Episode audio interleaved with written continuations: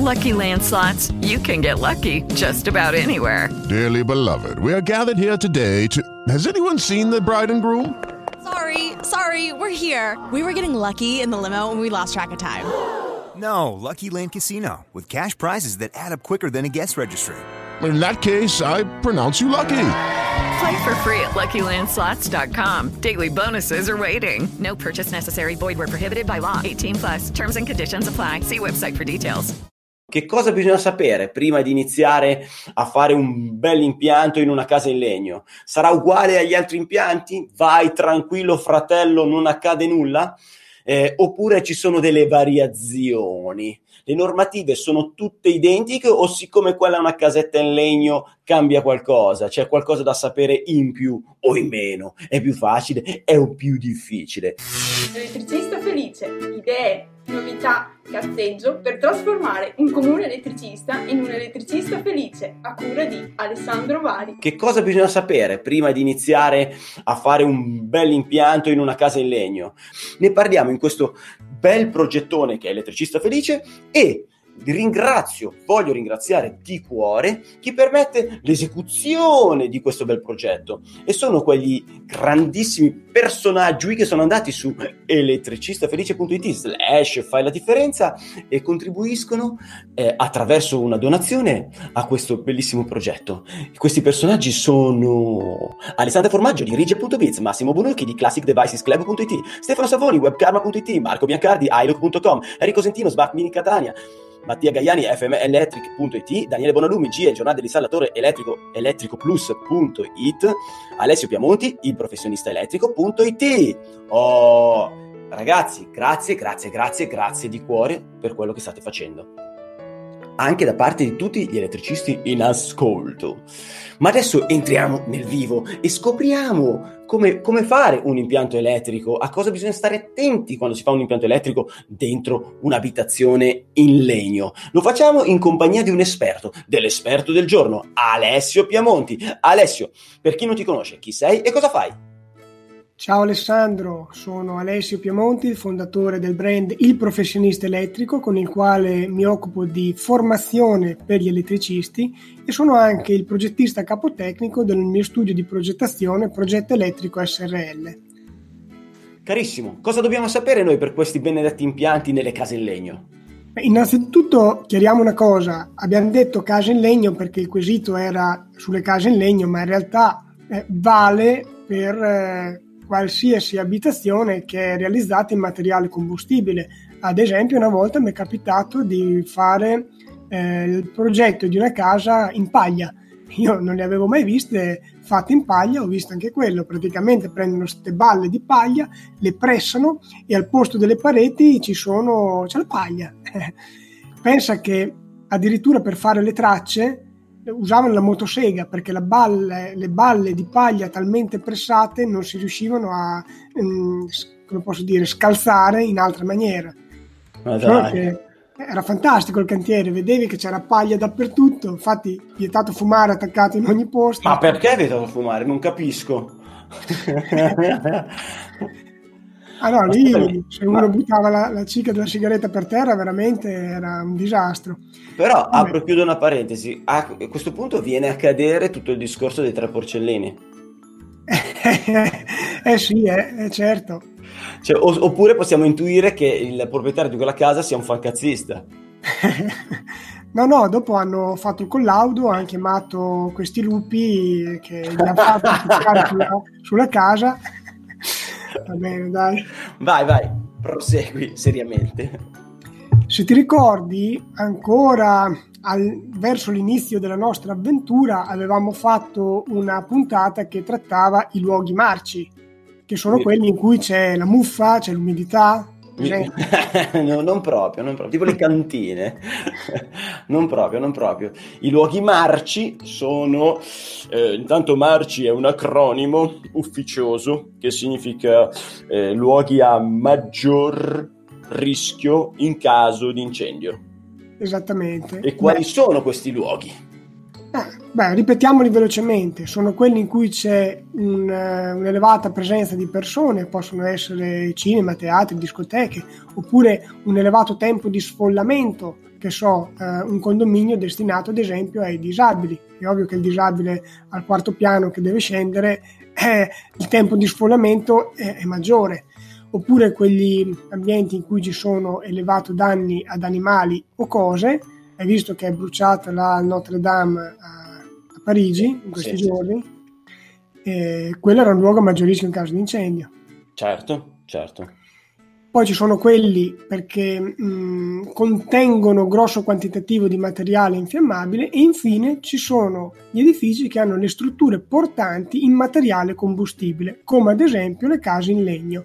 Ovviamente deve essere in legno la struttura portante. Se la struttura portante fosse in cemento armato eh, e, e solamente le travi del tetto o la copertura all'esterno è in legno, ce ne possiamo sbattere cioè se sbattiamo diciamo dal punto di vista dei, dei, luoghi marci, poi è ovvio che staremo comunque attenti a realizzare gli impianti e non fare delle cagate. Certo, ma eh, un appartamento normale, una taverna coperta con le perline non è un'abitazione in legno, non è considerata un luogo marci. Esattamente, esattamente. Devono essere proprio le strutture portanti, quindi le colonne, le travi, quelle che sostengono l'edificio. Ecco, ti voglio fare alcune domande a cui tu mi puoi rispondere anche semplicemente con un sì o con un no e vediamo qual è la tua preparazione o comunque che cosa ne pensi degli impianti elettrici sulle case in legno rispetto a quelli in ambienti ordinari. Ad esempio, Perfetto. secondo te in una casa in legno puoi realizzare impianti che abbiano un grado di protezione uguale a quello che faresti nelle case tradizionali? Sì. Bene, prima risposta l'hai già sbagliata, andiamo avanti. Ma co- cioè, cioè, molto bene. Tu sai che cos'è la prova al filo incandescente? Eh, in pratica tu rendi incandescente un filo nel forno, dovresti inserirlo in una parte del corpo a scelta da chi esegue il test in base ai tempi di resistenza viene stabilito. No, non ne ho la minima idea. Allora, praticamente, come hai detto giustamente, è un filo che viene reso incandescente, poi viene appoggiato sui materiali in genere plastici, come ad esempio, non so, una scatola di derivazione, come un tubo, come un morsetto, e eh, il materiale non deve prendere fuoco, oppure, anche se prende fuoco, entro un, te- un certo tempo si deve autoestinguere. In base alla temperatura di questo filo incandescente vengono determinate varie caratteristiche del materiale isolante. Eh, esempio, abbiamo prove col filo a 650 gradi, altri col filo a 750 gradi, altre col filo a 850 gradi. Ecco, secondo te in una casa in legno si può avere materiale che ha la stessa resistenza alla prova del filo incandescente oppure deve essere un po' maggiore? Detto così, direi un po' maggiore.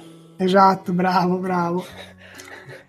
I cavi li puoi installare direttamente a vista sul legno, quindi metti che hai una parete in legno, vuoi fare, non so, un punto luce fatto con la trecciola, che tra l'altro a me piace anche molto la trecciola con gli isolatori ceramici, poi ognuno ha i suoi gusti. Eh. Ecco, lo puoi fare oppure non andrebbe fatto?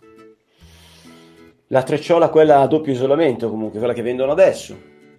Sì, sì, la trecciola ovviamente è quella certificata, possibilmente in linea con, anche con il regolamento CPR, perché sai che anche tutto quel discorso dei cavi è, bene. ci ha dato una batosta.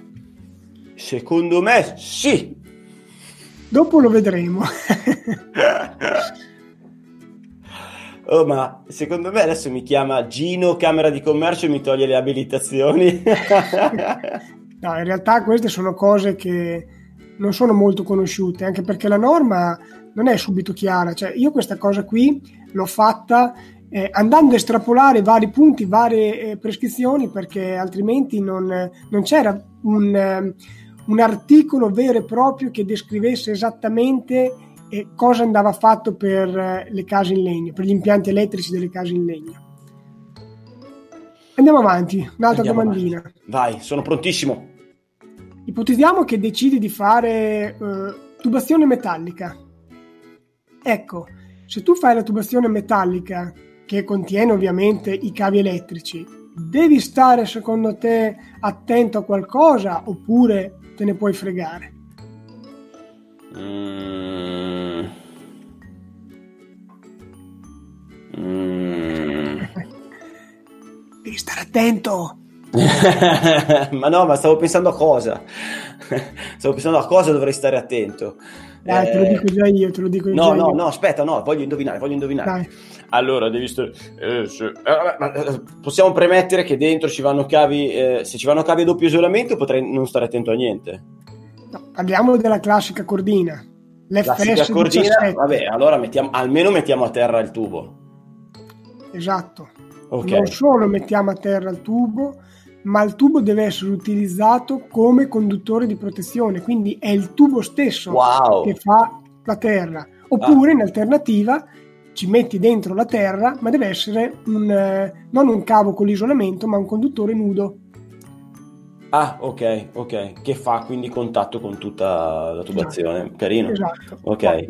Ovviamente io dico quello che mh, viene prescritto dalla norma, poi ognuno è libero di fare come meglio crede. eh. Eh, sappiamo che le norme non sono obbligatorie, ma è obbligatorio realizzare l'impianto a regola d'arte. Il problema è che se non seguiamo le norme, poi dopo dimostrare la regola d'arte non è subito facile. Certo, Quindi- certo. Diciamo che se noi seguiamo le norme è, è facilmente dimostrabile la regola dell'arte qualunque cosa accada. Esatto. Adesso, qualunque una parola grossa, però diciamo che ne abbiamo un bel po' della vinta. Dai, va bene, va bene. Ora, torniamo al discorso gradi di protezione. I tubi a vista, secondo la normativa, devono avere un grado di protezione almeno IP4X. Vuol dire che la X vuol dire che eh, può essere un numero qualsiasi, può essere IP40, 42, 44, quello, quello che ti pare. Questa è una cosa abbastanza semplice perché... Attenzione, attenzione. eh, siccome io so, non per me personalmente, perché io ovviamente lo so, ma per chi sta ascoltando, magari sono anche giovani elettricisti che hanno appena aperto, eh, allora eh, andiamo a spiegare i numeri, la categoria, cioè a che cosa fa riferimento il primo numero e il secondo numero. Cioè, quindi dopo Sì. l'IP, intanto IP significa grado di protezione. Esatto, il grado di protezione. Ok. Il E- grado di protezione che offre un involucro che contiene impianti elettrici nei confronti delle cose che possono penetrare dentro questo involucro. Perfetto. Il primo numero fa riferimento È la protezione contro l'ingresso di corpi solidi.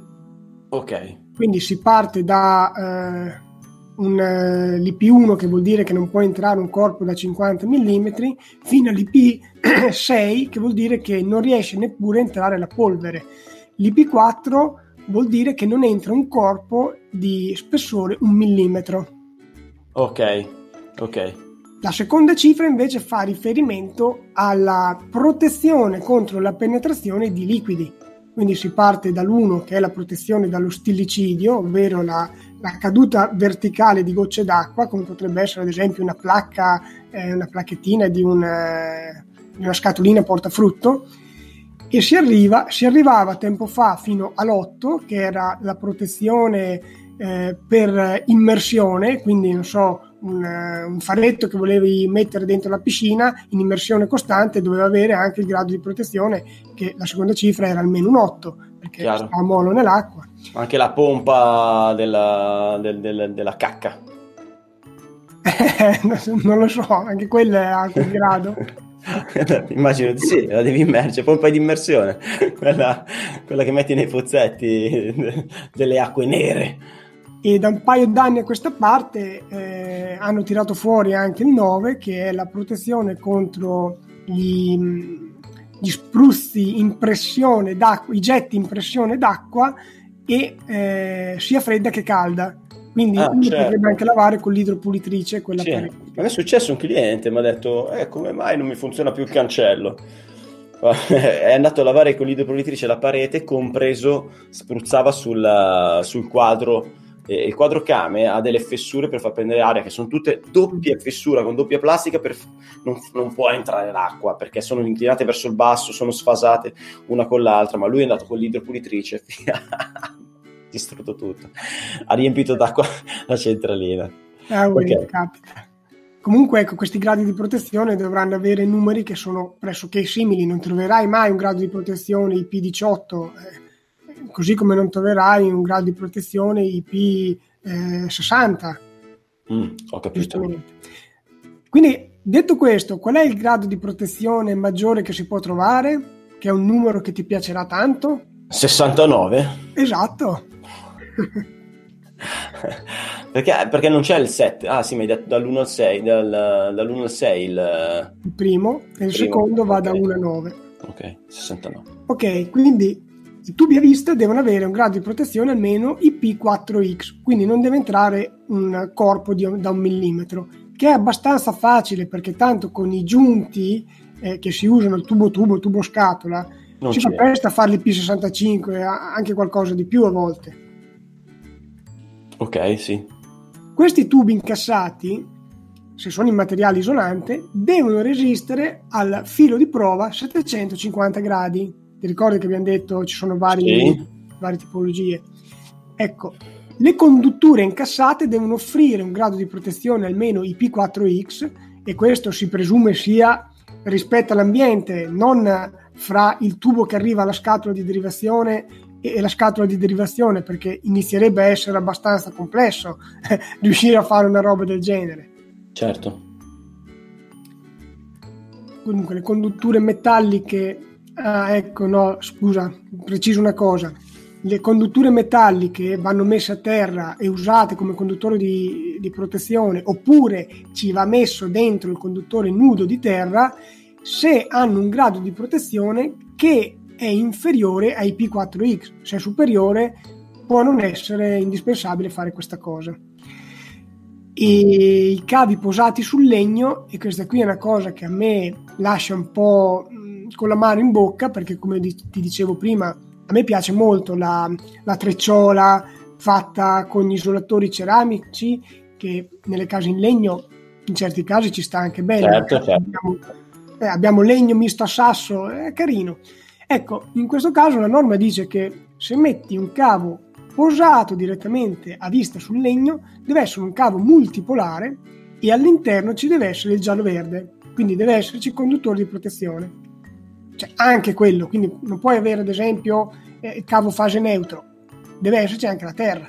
Ok, beh questi sono, treccio- sono intrecciati quelli lì, fa parte, l'intrecciato può essere eh, giudicato un multipolare? Eh, no, perché il multipolare viene giudicato un cavo che ha una guaina esterna. Mm, una guaina esterna che le prende tutte e tre. Esatto. Certo. Quando invece metti le scatoline, sia le 503 che le scatole di derivazione, devi prenderle che siano almeno a marchio 850, 850 gradi poi sì, mentre quelle normali, scusami, non ne ho la minima idea. Quelle normali quanto sarebbero? Cioè quelle che compro normalmente della Gevis o Gevis.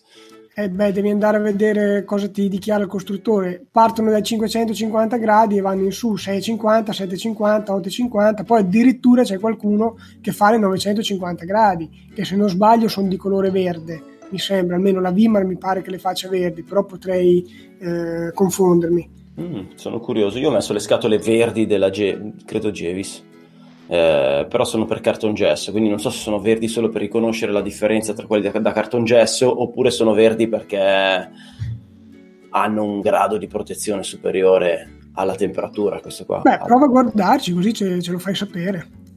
Ok. Un'altra cosa fondamentale è che spesso noi ci dilettiamo non solo a fare il punto luce, ma anche ad installare gli apparecchi di illuminazione. Uh-huh. E anche qui ci avevamo fatto una bella puntata, che non è molto, sul rilasciare le dichiarazioni di conformità per gli apparecchi di illuminazione. Quindi invito gli ascoltatori a, a riascoltarla. Ecco, nel momento in cui installiamo un apparecchio di illuminazione, lo potremmo installare o appoggiato sul legno o addirittura incassato nel legno. Questo può capitare anche, che so, in un bar, almeno a me è capitato spesso, di mettere i faretti sopra al bancone in cui appunto sopra il bancone c'era un profilo fatto in legno. Sì, sì, sì, sì, sì. classico. Ecco, bisogna fare attenzione perché questi apparecchi di illuminazione non devono avere una marcatura che indica il divieto di installarli appoggiati su superfici normalmente infiammabili o eh, incassati in superfici normalmente infiammabili. Quindi c'è proprio una figurina con una X sopra che indica che non si può fare, ecco. Ah, ok, ok, va bene. Quindi anche per gli apparecchi che si incassano nei mobili, come i mobili della cucina, eccetera. Sì, dopo per i mobili in realtà c'è anche un'altra norma dedicata proprio agli impianti elettrici nei mobili. Magari ci potremmo fare una puntata che può essere interessante. Però alla fine più o meno le prescrizioni sono, sono simili, ecco. Uh-huh. E ultima cosa è che se per caso hai degli apparecchi che possono produrre archi elettrici o scintille durante il funzionamento ordinario, devono avere un grado di protezione almeno IP4X eh, restano esclusi i comandi classici per eh, so, interruttore, eh, deviatore, queste cosine qui. Quindi, eh, come posso dire, le apparecchiature ad uso domestico e similare che servono appunto a fare i comandi, eh, prese fino a 16 A, eccetera. No, sai che ti ho perso? Non ho capito gli apparecchi elettrici che sì. eh, durante il loro funzionamento possono generare un arco elettrico o una scintilla o hanno un grado di protezione almeno IP4X oppure devi eh, racchiuderli dentro un involucro che garantisca questo grado di protezione. Ah, ok, va bene, va bene. Resta caso fuori... interruttori sono già chiusi nel... Ecco. è prevista la, la loro chiusura nella, all'interno di una 503 ad esempio. Sì, però diciamo che gli interruttori e le prese d'uso domestico e similari restano esclusi da questa prescrizione. Ah, ok, ok. Quindi le puoi mettere nella classica placchettina normale, che non è un IP4X, una placchettina normale, eh? No. Dovresti mettere quella stagna per avere quella offre di più, a, arriva anche a IP55, eccetera. Però la classica placca tradizionale eh, difficilmente ha il primo numero che supera l'1 nel grado di protezione. Brescola, cioè voglio dire, cioè non è che riesci a infilarci un dito, neanche il dito di pro riesci a infilarci in una placca normale. No? No, hai ragione, è il secondo numero che non supera l'1. Hai ragione. Il primo eh. numero del grado di protezione potrebbe anche arrivarci, bisogna vedere cosa dichiara il costruttore. Perché mi hai detto che l'1 era tipo 50 mm. Sì, no, ma infatti ho invertito, le, le, placchette difficilmente superano l'1 per il grado di protezione relativo alla penetrazione Ai... di liquidi. Liquidi, ok, va bene, va bene. Va bene. OK. E, ehm, ecco, dico una cosa che può essere interessante. Attualmente, mentre stiamo registrando, è in inchiesta pubblica l'ennesima variante alla 648, la V6, che viene denominata variante fuoco. Cioè, in sostanza, cambierà eh, delle regole relative appunto a questi luoghi che sono a maggior rischio in caso di incendio. Quindi staremo a vedere cosa, cosa cambierà. Ah, non sai niente, non hai delle anticipazioni. Ma anticipazioni ce le ho, ma siccome sono ancora, diciamo, articoli in inchiesta pubblica, non mi voglio sbilanciare. Mm, va bene, dai, va bene, va bene. Ok, c'è altro da aggiungere? Vorrei dare il consiglio inutile del giorno. Vai, vai. Per chi è interessato a approfondire quello che abbiamo detto oggi, se va sul mio sito ilprofessionistaelettrico.it, nella sezione blog trova proprio un articolo relativo ai luoghi marci. Ecco, alla fine di questo articolo è possibile lasciare i dati per farsi inviare una guida gratuita in cui eh, viene spiegato dettagliatamente quello che ho raccontato oggi e addirittura c'è anche un link ad un video in cui mostro eh, alcuni esempi di cose giuste e sbagliate relativamente agli impianti elettrici delle case in legno. Figata, dai, questo è un bel regalo. Ma sì, dai. Ok, allora vi ringrazio per averci ascoltato fino in questo momento. Vi saluto. E vi do un arrivederci a tra pochi minuti sempre qua su YouTube con un'altra puntata che è vediamo se me la ricordo devo andarla a leggere. Datemi un istante. Che è eh, ah ma questa qui è complessa sta puntata qua briscola cioè in un impianto con fornitura bifase normalmente No, normativamente parlando sarebbe ammesso il colore blu per una fase, in previsione futura venga aggiornata con la fornitura del neutro. Se sì, come andrebbe redatta la dico? Più o meno Mm. così. Bene, allora rispondiamo alla prossima domanda e teniamoci in contatto. ciao, ciao, ciao. Ciao. Elettricista felice, idee, novità, cazzeggio per trasformare un comune elettricista in un elettricista felice a cura di Alessandro Vari. Gli stand sono pensati per attirare e far felici gli elettricisti. Diciamo quindi viva la FI, la Fiera Elettromondo. Adesso basta! No, non è giornata, non ne posso più, guarda, io chiudo, eh, chiudo. Hey guys, it is Ryan. I'm not sure if you know this about me, but I'm a bit of a fun fanatic when I can. I like to work, but I like fun too. It's a thing. And now the truth is out there. I can tell you about my favorite place to have fun Chumba Casino. They have hundreds of social casino style games to choose from, with new games released each week. You can play for free anytime, anywhere. And each day brings a new chance to collect daily bonuses. So join me in the fun. Sign up now at chumbacasino.com. No purchase necessary. Group. Void were prohibited by law. See terms and conditions. 18 plus.